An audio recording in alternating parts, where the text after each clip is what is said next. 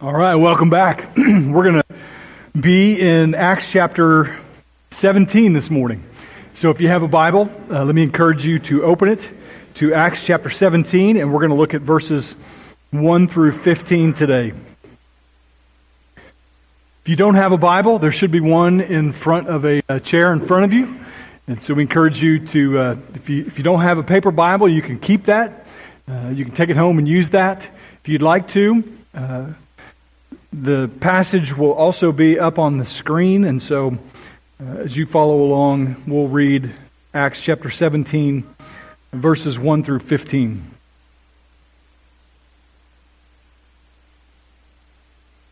Let me pray for us. Father, we thank you so much for the opportunity that we have to gather together on the Lord's Day uh, to uh, exalt Lord Jesus and to seek your face, and uh, we pray that you might speak to us.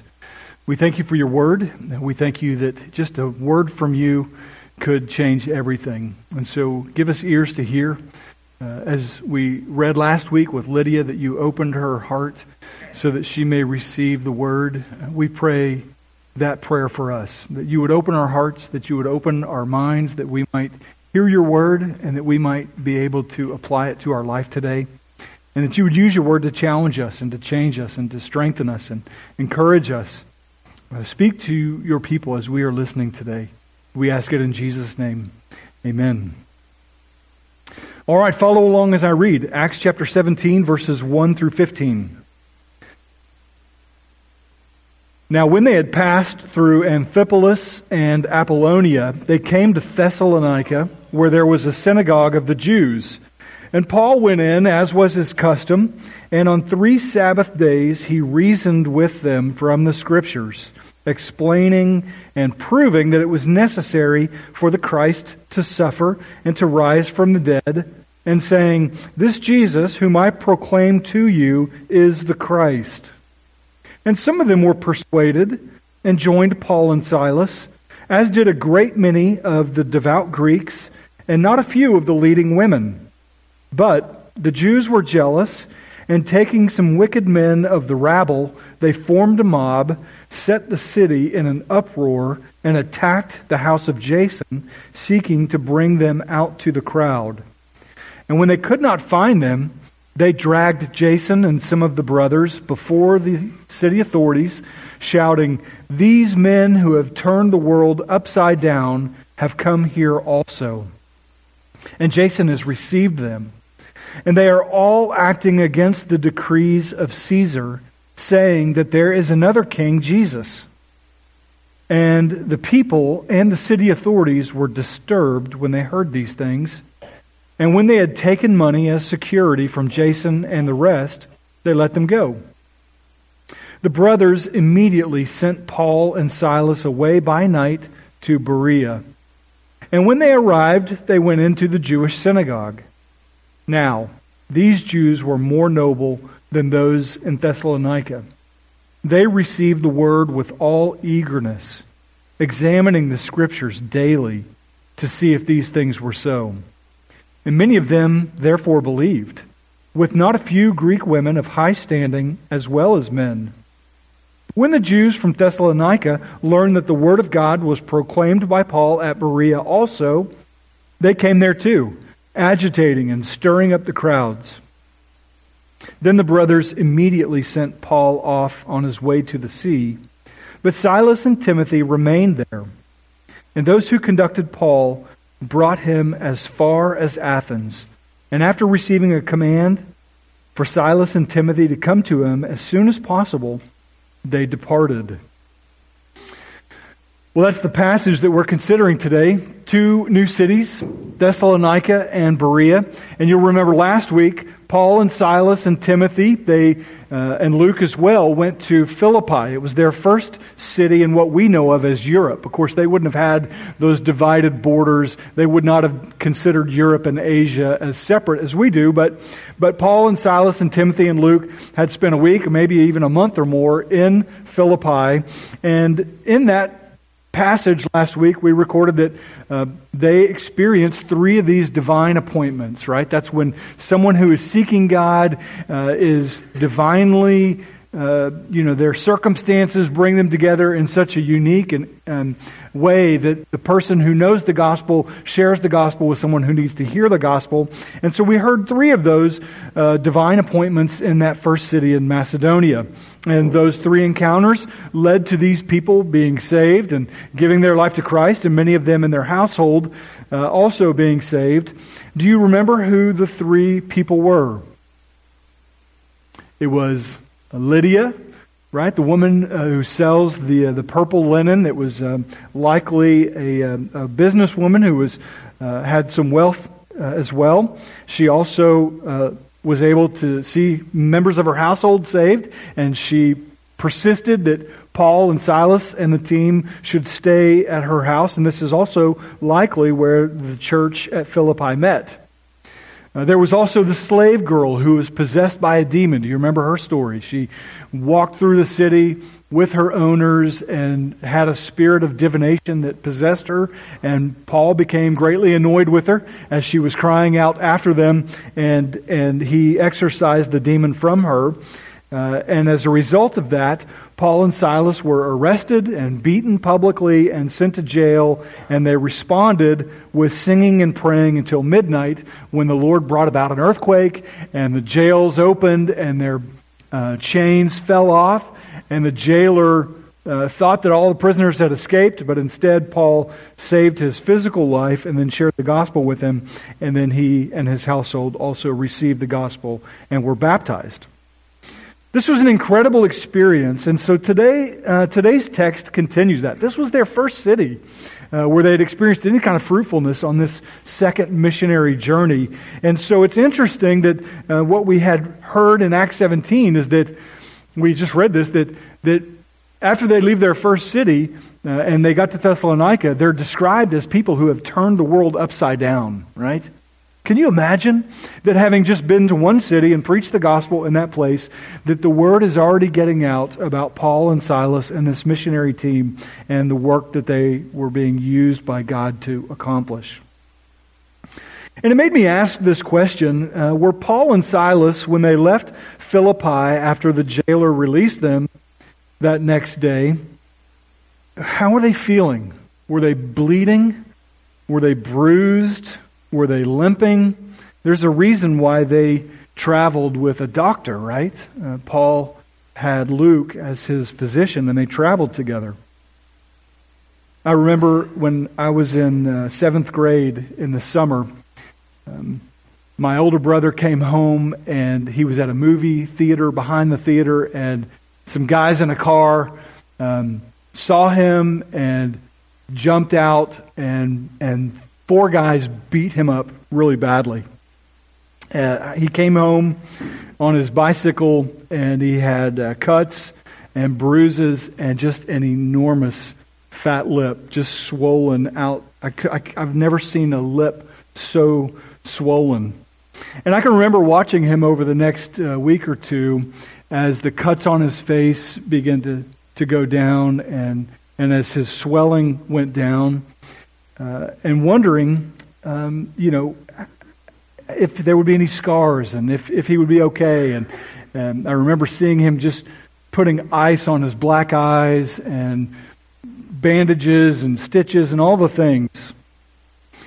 And, and I can remember as a sixth or seventh grade kid trying to prepare myself for something like that. Um, every time I left the house after that, I got a big, heavy bicycle chain and I put it in my backpack. I don't know what I expected to do with that. Like, if I had seen too many movies that I would just swing this thing wildly if four guys who were older tried to attack me. But, but my head was on a swivel uh, for months and months and months after that. By the way, I'm not, um, I'm not a violent person at all. I've, you know, I, I, can think of one fight that I've ever been in in my life. Uh, I've started plenty of fights, but I've never finished any or been in any really. One of my best friends, Nick Owens, uh, he, when I dribbled past him on the basketball court, he reached around to slap the ball out, and he accidentally slapped me in the face. And I turned around and just overcome with anger and shoved him, and he shoved me back. And so I started a long punch way out here. And by the time it hit him, he'd already punched me three times in the face. so that when my punch hit him, it just kind of like rolled off of his face. And I realized at that moment in seventh grade that ah, maybe fighting's not for me. Uh, I'm not the toughest guy. Um, but this instance with my older brother, uh, it scarred him. Uh, he couldn't go out alone for a long time. He was nervous anytime a car would screech to a halt near him, uh, and it, it, it damaged him psychologically, emotionally, and in other ways. Anytime we experience any kind of physical violence, there is that scarring and damage, physically, emotionally, psychologically. And maybe some of you have experienced physical violence. Maybe in your home that you grew up in, maybe someone was violent toward you. Maybe you had an abusive father. Statistically, it wouldn't surprise me if in this room, it's statistically one out of uh, five women experience domestic abuse in the church and outside of the church.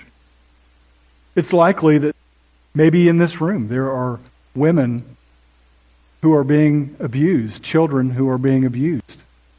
It's easy to come and put on a face. How are you? And everything's great and good for me and good good brother and all those kinds of things, but, but we never know what's going on in people's homes.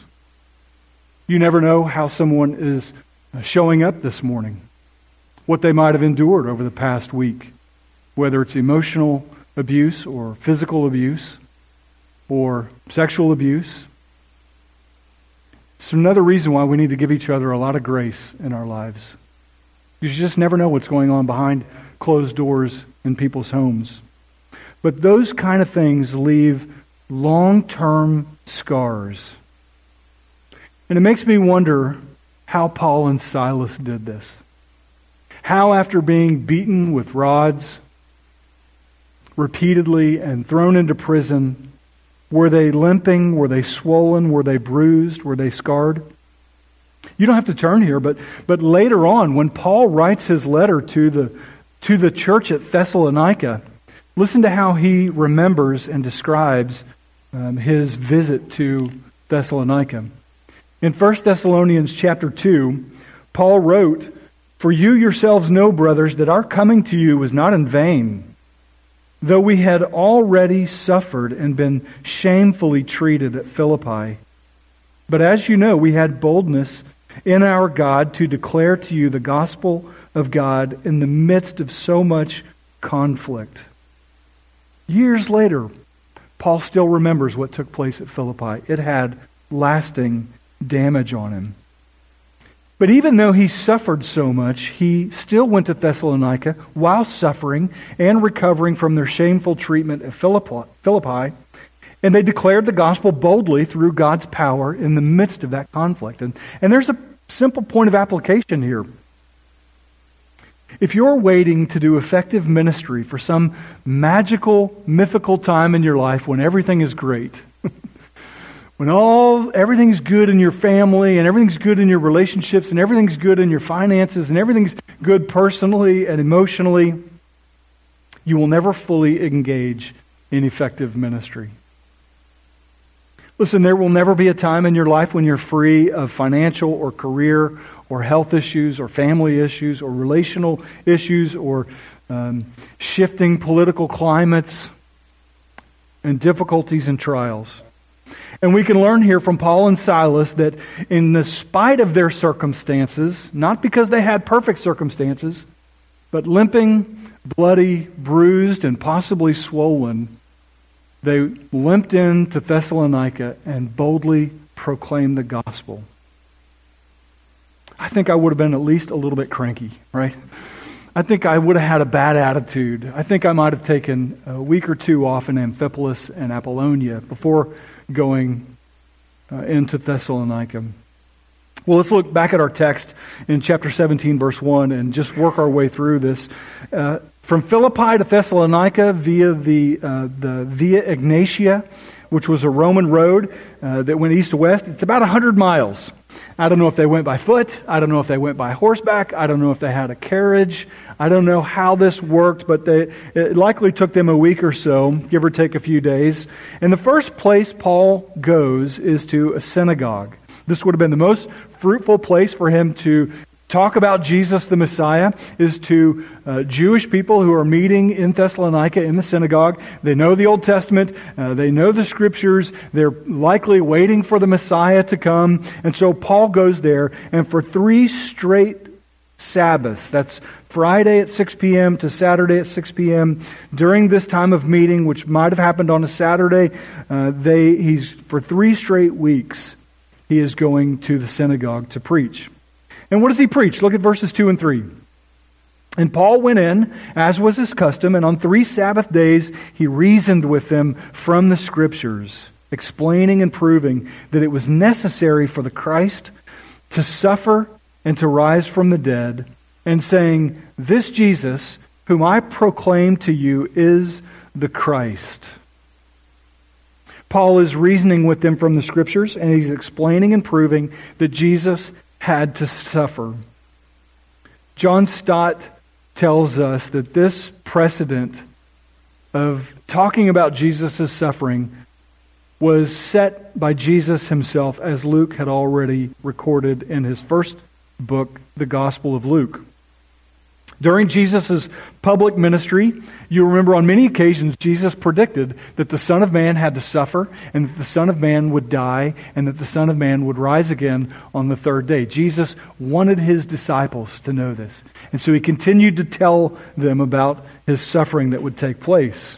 And then after his resurrection, you remember in Luke 24, the two disciples on the road to Emmaus, uh, as Jesus walked with them and his, his identity was hidden from them, uh, they began to share. And, and then Jesus himself traced through all the scriptures, quote, that the Messiah had to suffer, all that the Messiah would have to suffer before entering his glory.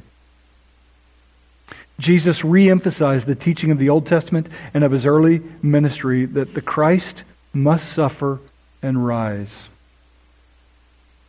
If we hear stories about suffering, uh, I recently rewatched uh, the documentary movie Band of Brothers.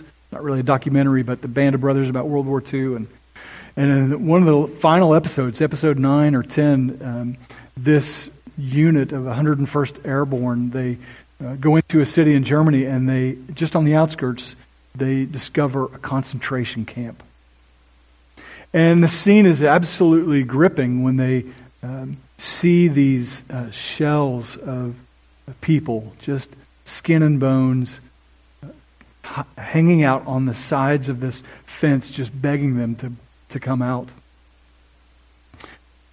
they found those who were starving, those who were sick, those who had been beaten, those who had been burned and mistreated and abused. It's a shocking scene. We hear those stories about suffering.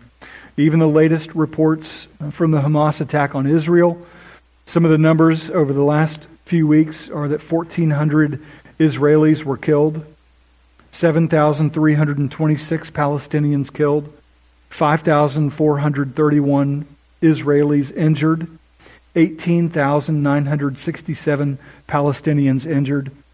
Over 250,000 Israelis were displaced, and over 1.4 million Palestinians were displaced in Gaza. Currently, as of yesterday, were 229 soldiers and civilians being held hostage. Up to date, there were four hostages released and 27,781 residential units destroyed in Gaza.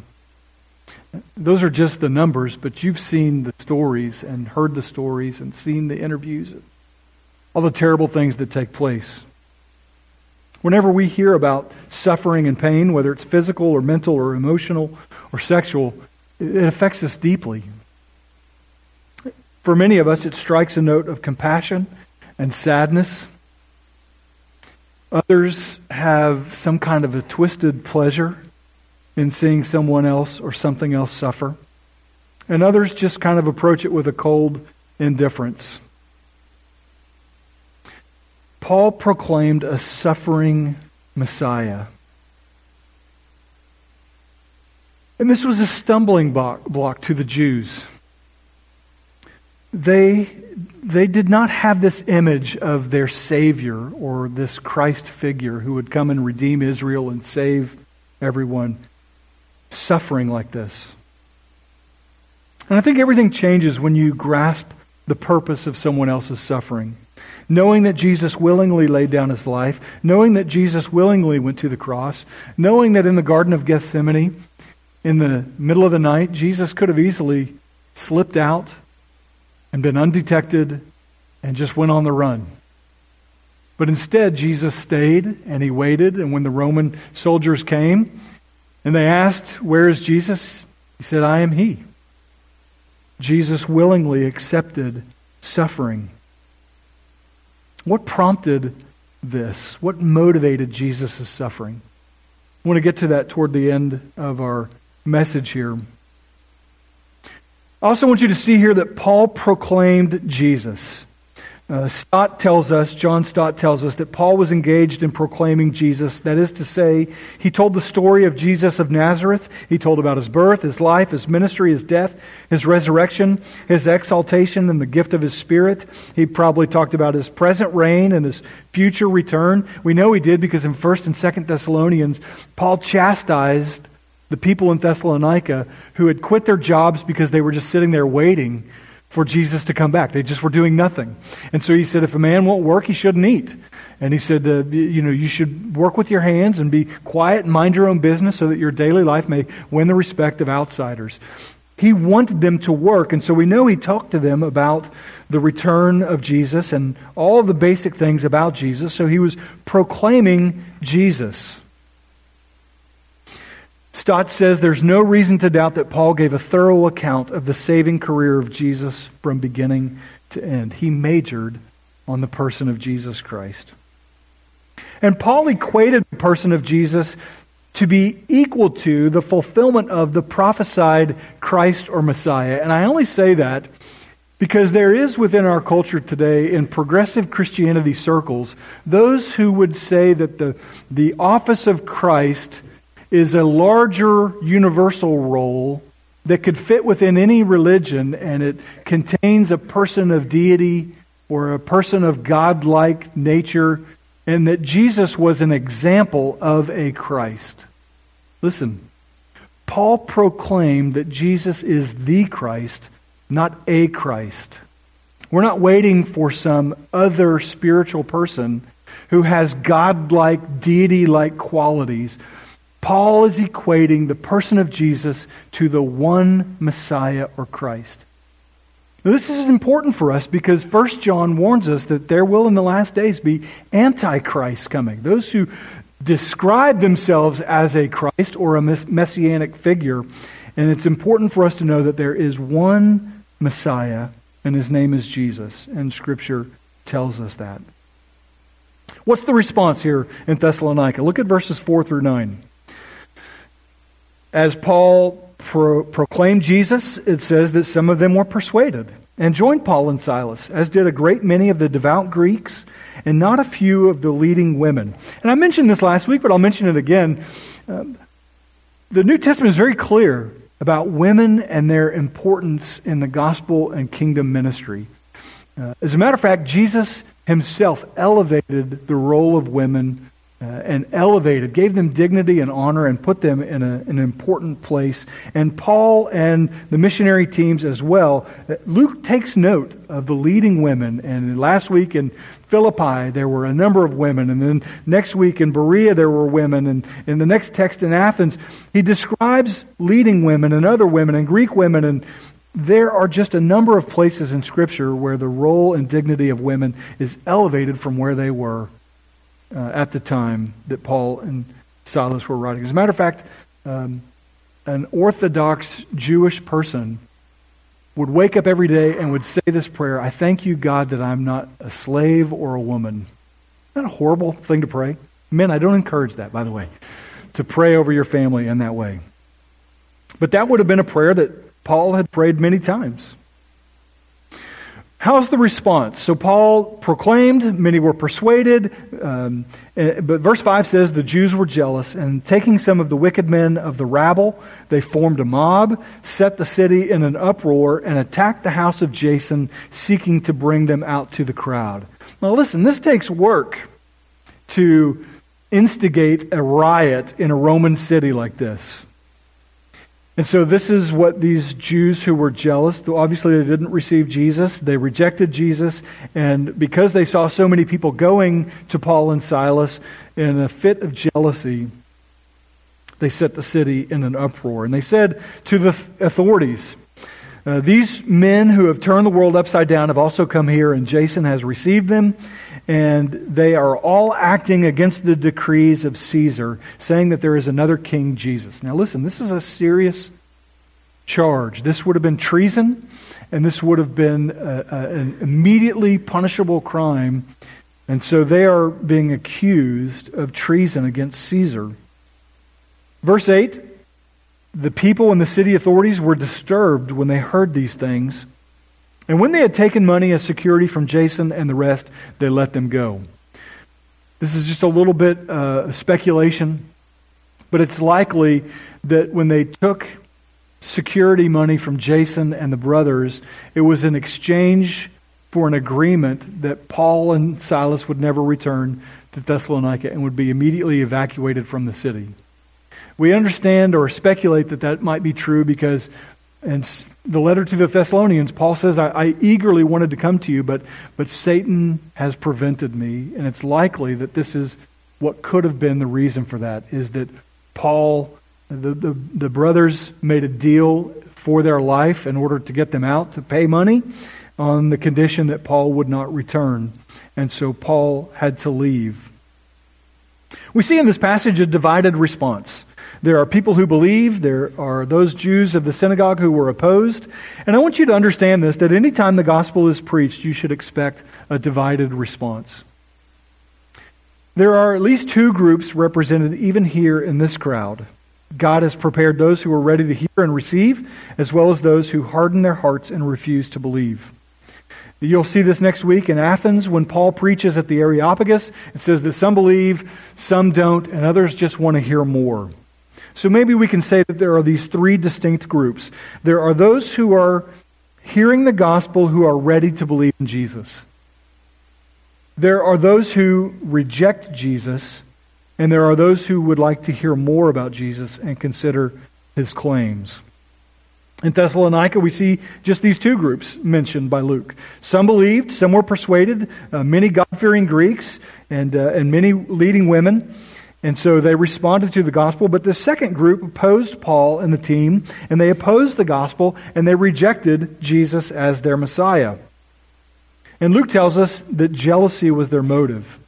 And as a result of their jealousy, they took wicked men of the rabble, they formed a mob, they set the city in an uproar, they attacked Jason and his house, they dragged Jason and the brothers to the authorities, they made treason accusations they made uh, lying and exaggerated uh, accusations against them. They took money from Jason and the rest.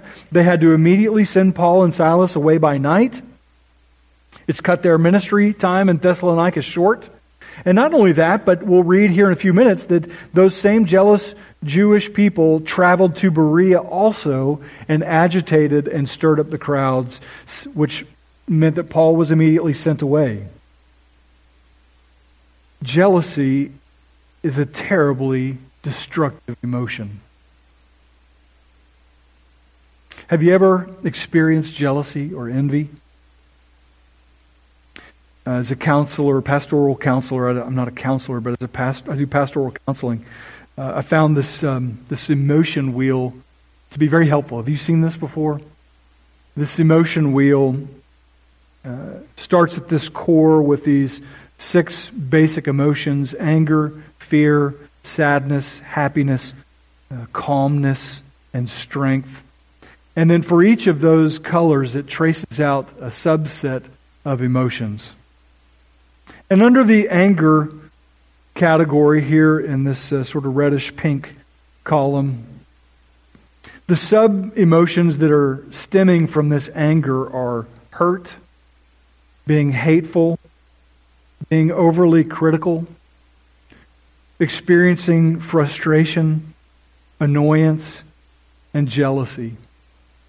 And in the outer uh, rim of this, as it lists these different emotions that are connected to anger, it gives you good Bible verses and passages to dwell on and to memorize. Some of those passages connected to jealousy. In 1 Corinthians 13, you know the love chapter. Verse 4 says, Love is patient and kind, and it does not envy. It does not envy. Love, love is not a jealous uh, uh, uh response. Uh, jealousy is not a response from those who love.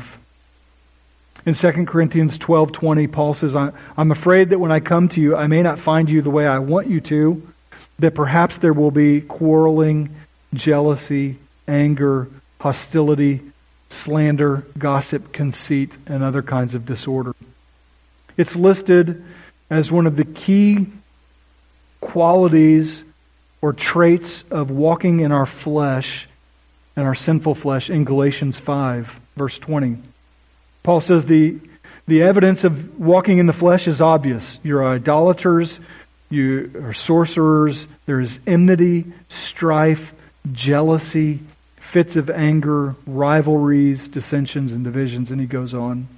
But jealousy is listed right there as a fruit of walking in our flesh. James chapter 3, verse 14 through 16 says, But if you have bitter jealousy and selfish ambition in your hearts, do not boast and be false to the truth. This is not the wisdom that comes from above, but this is earthly, unspiritual, and demonic. You want to know something that's demonic? Paul says it's this bitter jealousy and selfish ambition in our hearts. Verse 16 of James 3 says that where jealousy and selfish ambition exist, there will be disorder and every vile practice. Do you struggle with jealousy? Do you find yourself being envious of somebody else? Maybe somebody who has more, or from your perception, has better relationships, or better families, or better finances, or better. I think this is why God told us in uh, Exodus 20 in the Ten Commandments. Not, we shouldn't be coveting. Covetousness is the sin of seeing what somebody else has and desiring it for ourselves. If you're envious, if you struggle with jealousy, let me just help you understand that the spirit filled Christian, according to Galatians 5, the fruit of the Spirit is self control over these emotions. There is hope. You don't have to walk in a spirit of envy and jealousy. It is a sin to confess, and it is something that God can give you deliverance from. Jealousy led these Jews to persecute Paul and Silas. So look at verse 10. Uh, because of that, the brothers immediately sent Paul and Silas away by night, and when they arrived, they went where? Back into the Jewish synagogue. I mean, really, I think I would have been like, I'm not going back there. I mean, every time I go into one of these places, something terrible happens, and yet they go right back in. It's a statement of their resiliency and of their calling. I think I would have just changed my plans a little bit. Verse 11 uh, tells us that they had a better reception. The Jews here were more noble than those in Thessalonica. They received the word with all eagerness, examining the scriptures daily to see if these things were so. Therefore, many of them believed. And just understand that the therefore is connected to the fact that they took the scripture seriously. They examined, they studied, they listened closely, they, they were attuned to it, and therefore many of them believed, with not a few Greek women of high standing as well as men. You've probably heard this phrase that we're to be like a Berean. Have you ever heard that phrase, anybody? We're supposed to be like a Berean. If you've grown up in church for any length of time, you might have heard that phrase. We're supposed to be like a Berean. Well, this is where we get that phrase. It's because Scripture attributes, the Holy Spirit attributes to this posture toward the Word of God as noble, as a value, something that we should seek for. A Berean, in our context, when we describe someone who's a Berean, it represents one who is open to learning something new, but is careful and thoughtful and investigates those claims thoroughly. And think about it. Any religion or spiritual leader who demands your allegiance or your life or your faith without any scrutiny is not worth following at all, are they?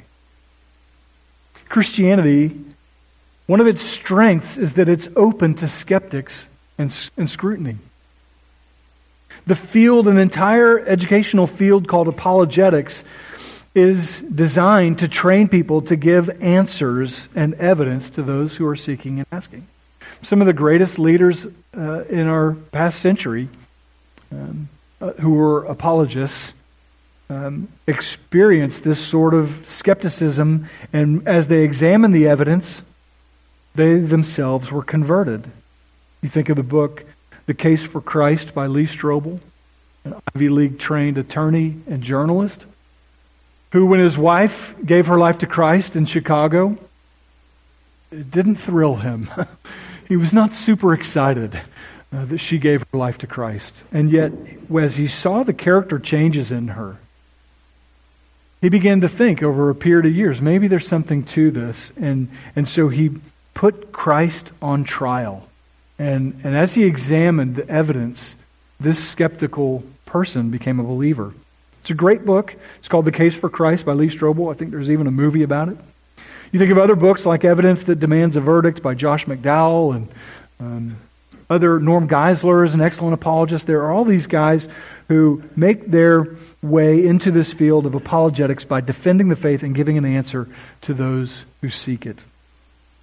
And the result from these Bereans who approached Scripture in that way, understanding that Christianity is worth scrutiny, they believed, many of them.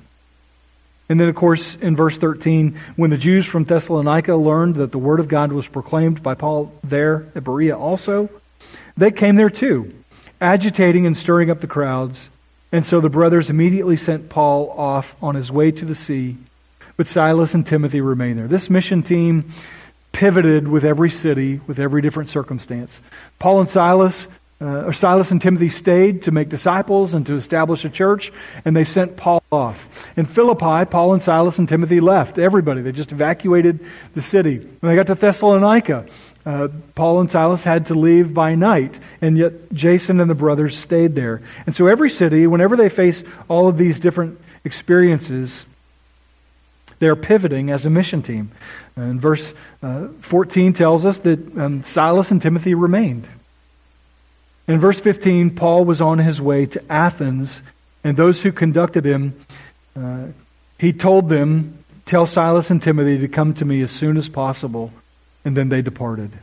And that's where Keith will pick up next week, describing what Paul does as a solo traveler in the city of Athens. Let me give you two application points in closing here. Two application points as I reflect on this and how it might apply to your life. The first one is this Understand that the Holy Spirit, via Luke's writing, elevates the Word of God, elevates Scripture in the language that he uses, and so should we. Do you have a reverence for Scripture? One way that we can tell is what we do with our Bible during the week, right? I can remember a, a speaker once saying that if, if your Bible stays in the back seat of your car uh, during the week, or if it stays on your nightstand, or if it stays, you know, on a bookshelf, uh, it's possible that it's not something that you approach with as much reverence as you might think. John Stott tells us this about Luke in this report. He says one important aspect of this passage shows us that the Holy Spirit is drawing the reader's attention to the attitude to the Scriptures that is adopted by both the speakers and the hearers, which is evidenced by the verbs he uses. In Thessalonica, Paul reasoned from the Scriptures, explained the Scriptures, proved the Scriptures, proclaimed the Scriptures, and persuaded them from the Scriptures. While in Berea, the Jews eagerly received the Scriptures and they diligently examined the Scriptures to see if Paul's arguments were convincing. And we may be sure that Paul welcomed and encouraged this thoughtful response. Didn't bother Paul at all. Ask the questions. Poke holes if you can. This is open to dialogue. The gospel message is that important. And this is one of the functions of our small groups, by the way. If you attend here and, and maybe you have doubts about the veracity of Scripture or its trustworthiness, a small group is the right place for you to be. It is in those places that you're able to ask questions and work through difficulties and struggles that you might have with Scripture. Paul, Stott continues, Paul believed in doctrine. His message had theological content, but not in indoctrination which is the tyrannical instruction that demands an uncritical acceptance. Isn't that good? Let me read it again. It says that, uh, that Paul welcomed and encouraged this thoughtful response. He believed in doctrine, his message had content, but he did not believe in indoctrination, which is a tyrannical instruction demanding uncritical acceptance. Have you ever been under somebody who's tyrannical about their faith? And they force you, just because I said so, right? Because I said so, that's the way it goes, and you just better believe it or receive it or accept it. Listen, that's not the atmosphere uh, or the culture that we're trying to, to, um, to provide here. This is a place where your doubts and struggles and questions can be met with confident believers who have a high view of Scripture and long to answer those questions and have those discussions. This is a place for you to approach with those issues. And we would rather that than for you to go and sort of deconstruct on your own somewhere else. We, we welcome dialogue and debate and questions about the scriptures and about the doctrine that we believe.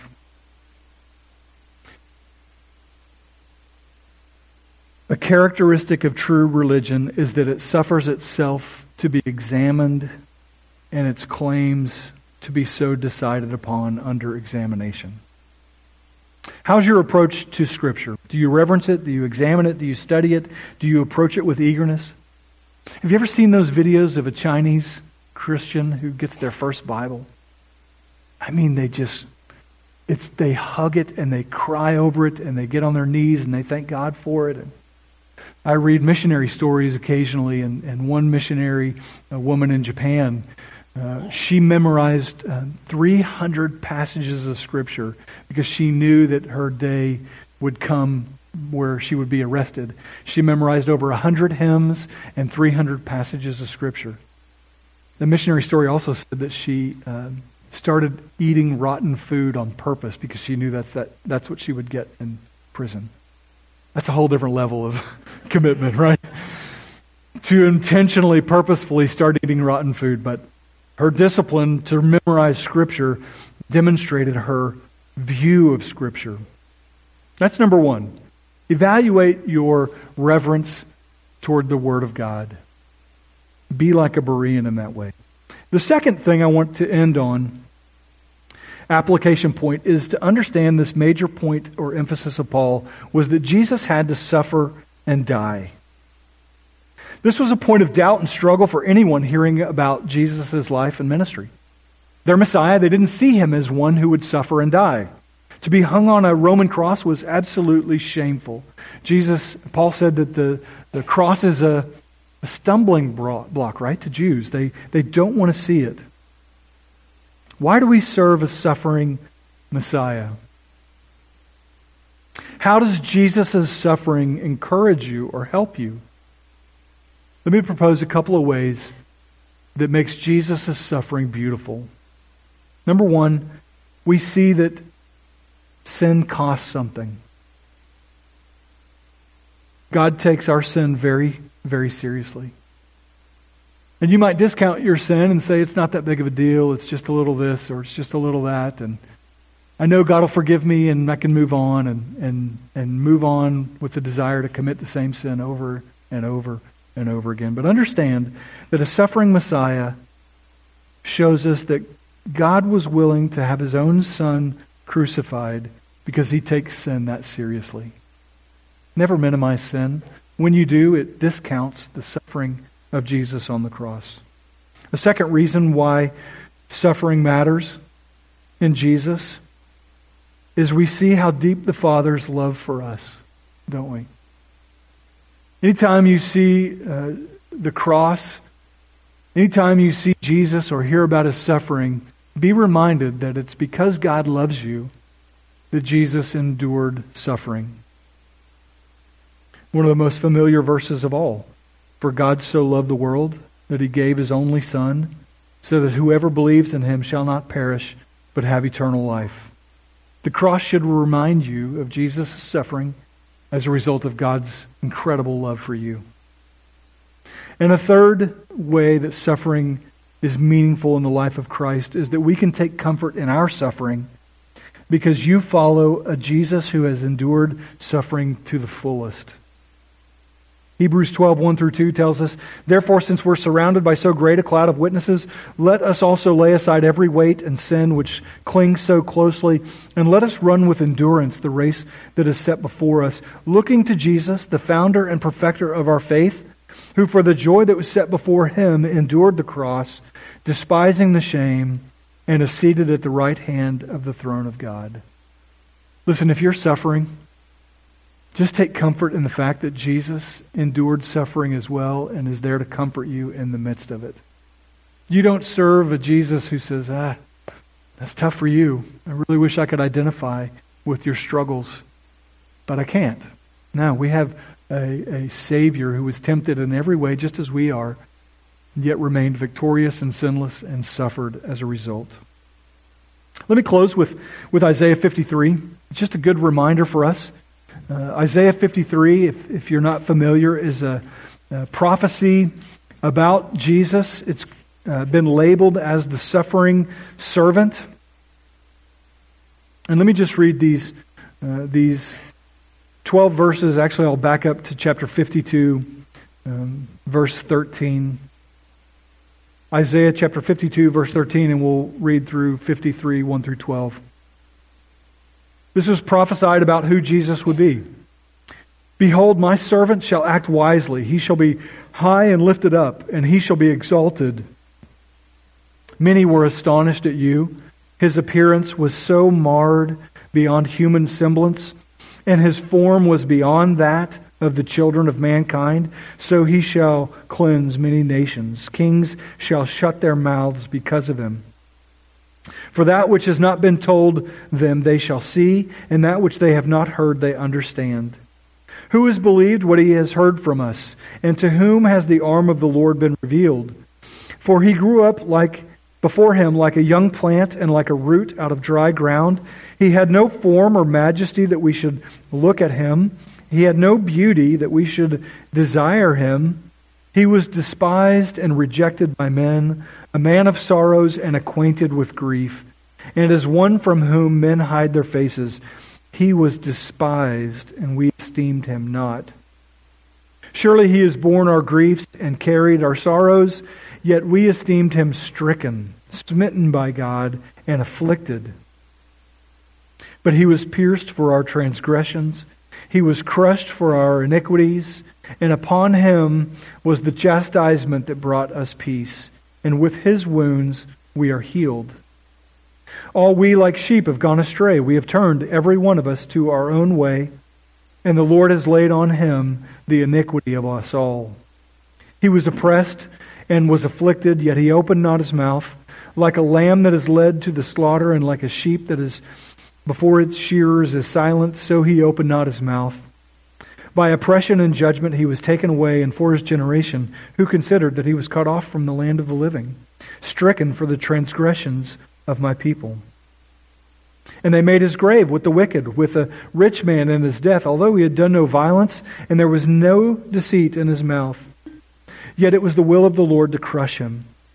He has put him to grief. When his soul makes an offering for guilt, he shall see his offspring, and he shall prolong his days. And the will of the Lord shall prosper in his hands. Out of the anguish of his soul he shall see and be satisfied. And by his knowledge shall my righteous one, my servant, make many to be accounted righteous, and he shall bear their iniquities. Therefore I will divide him a portion with the many, and he shall divide the spoil with the strong, because he poured out his soul to death and was numbered with the transgressors, yet he bore the sins of many and makes intercession for the transgressor. Isn't that a beautiful passage? That Jesus himself suffered so much. And when you consider why he did it, that he did it because God the Father sent him because he loves you. And he loves me. This is how God demonstrates his love for us, in that while we were still sinners, Christ died for us. And our response to that, our response to Jesus' suffering, is to glory in the cross, to proclaim it clearly, because that's why it means so much to us. Father, we thank you so much for your deep love for us. We thank you that your love for us was demonstrated, not just talked about, not just sent in a note or a letter by a prophet or something, but your very own Son himself came and demonstrated his love for sinful, rebellious sinners like me. So, Father, we worship you for that. We praise you. And we ask, Lord Jesus, that you would apply your word to our hearts today. We pray that you would use it for your glory and that you might strengthen us according to your word. In Jesus' name, amen.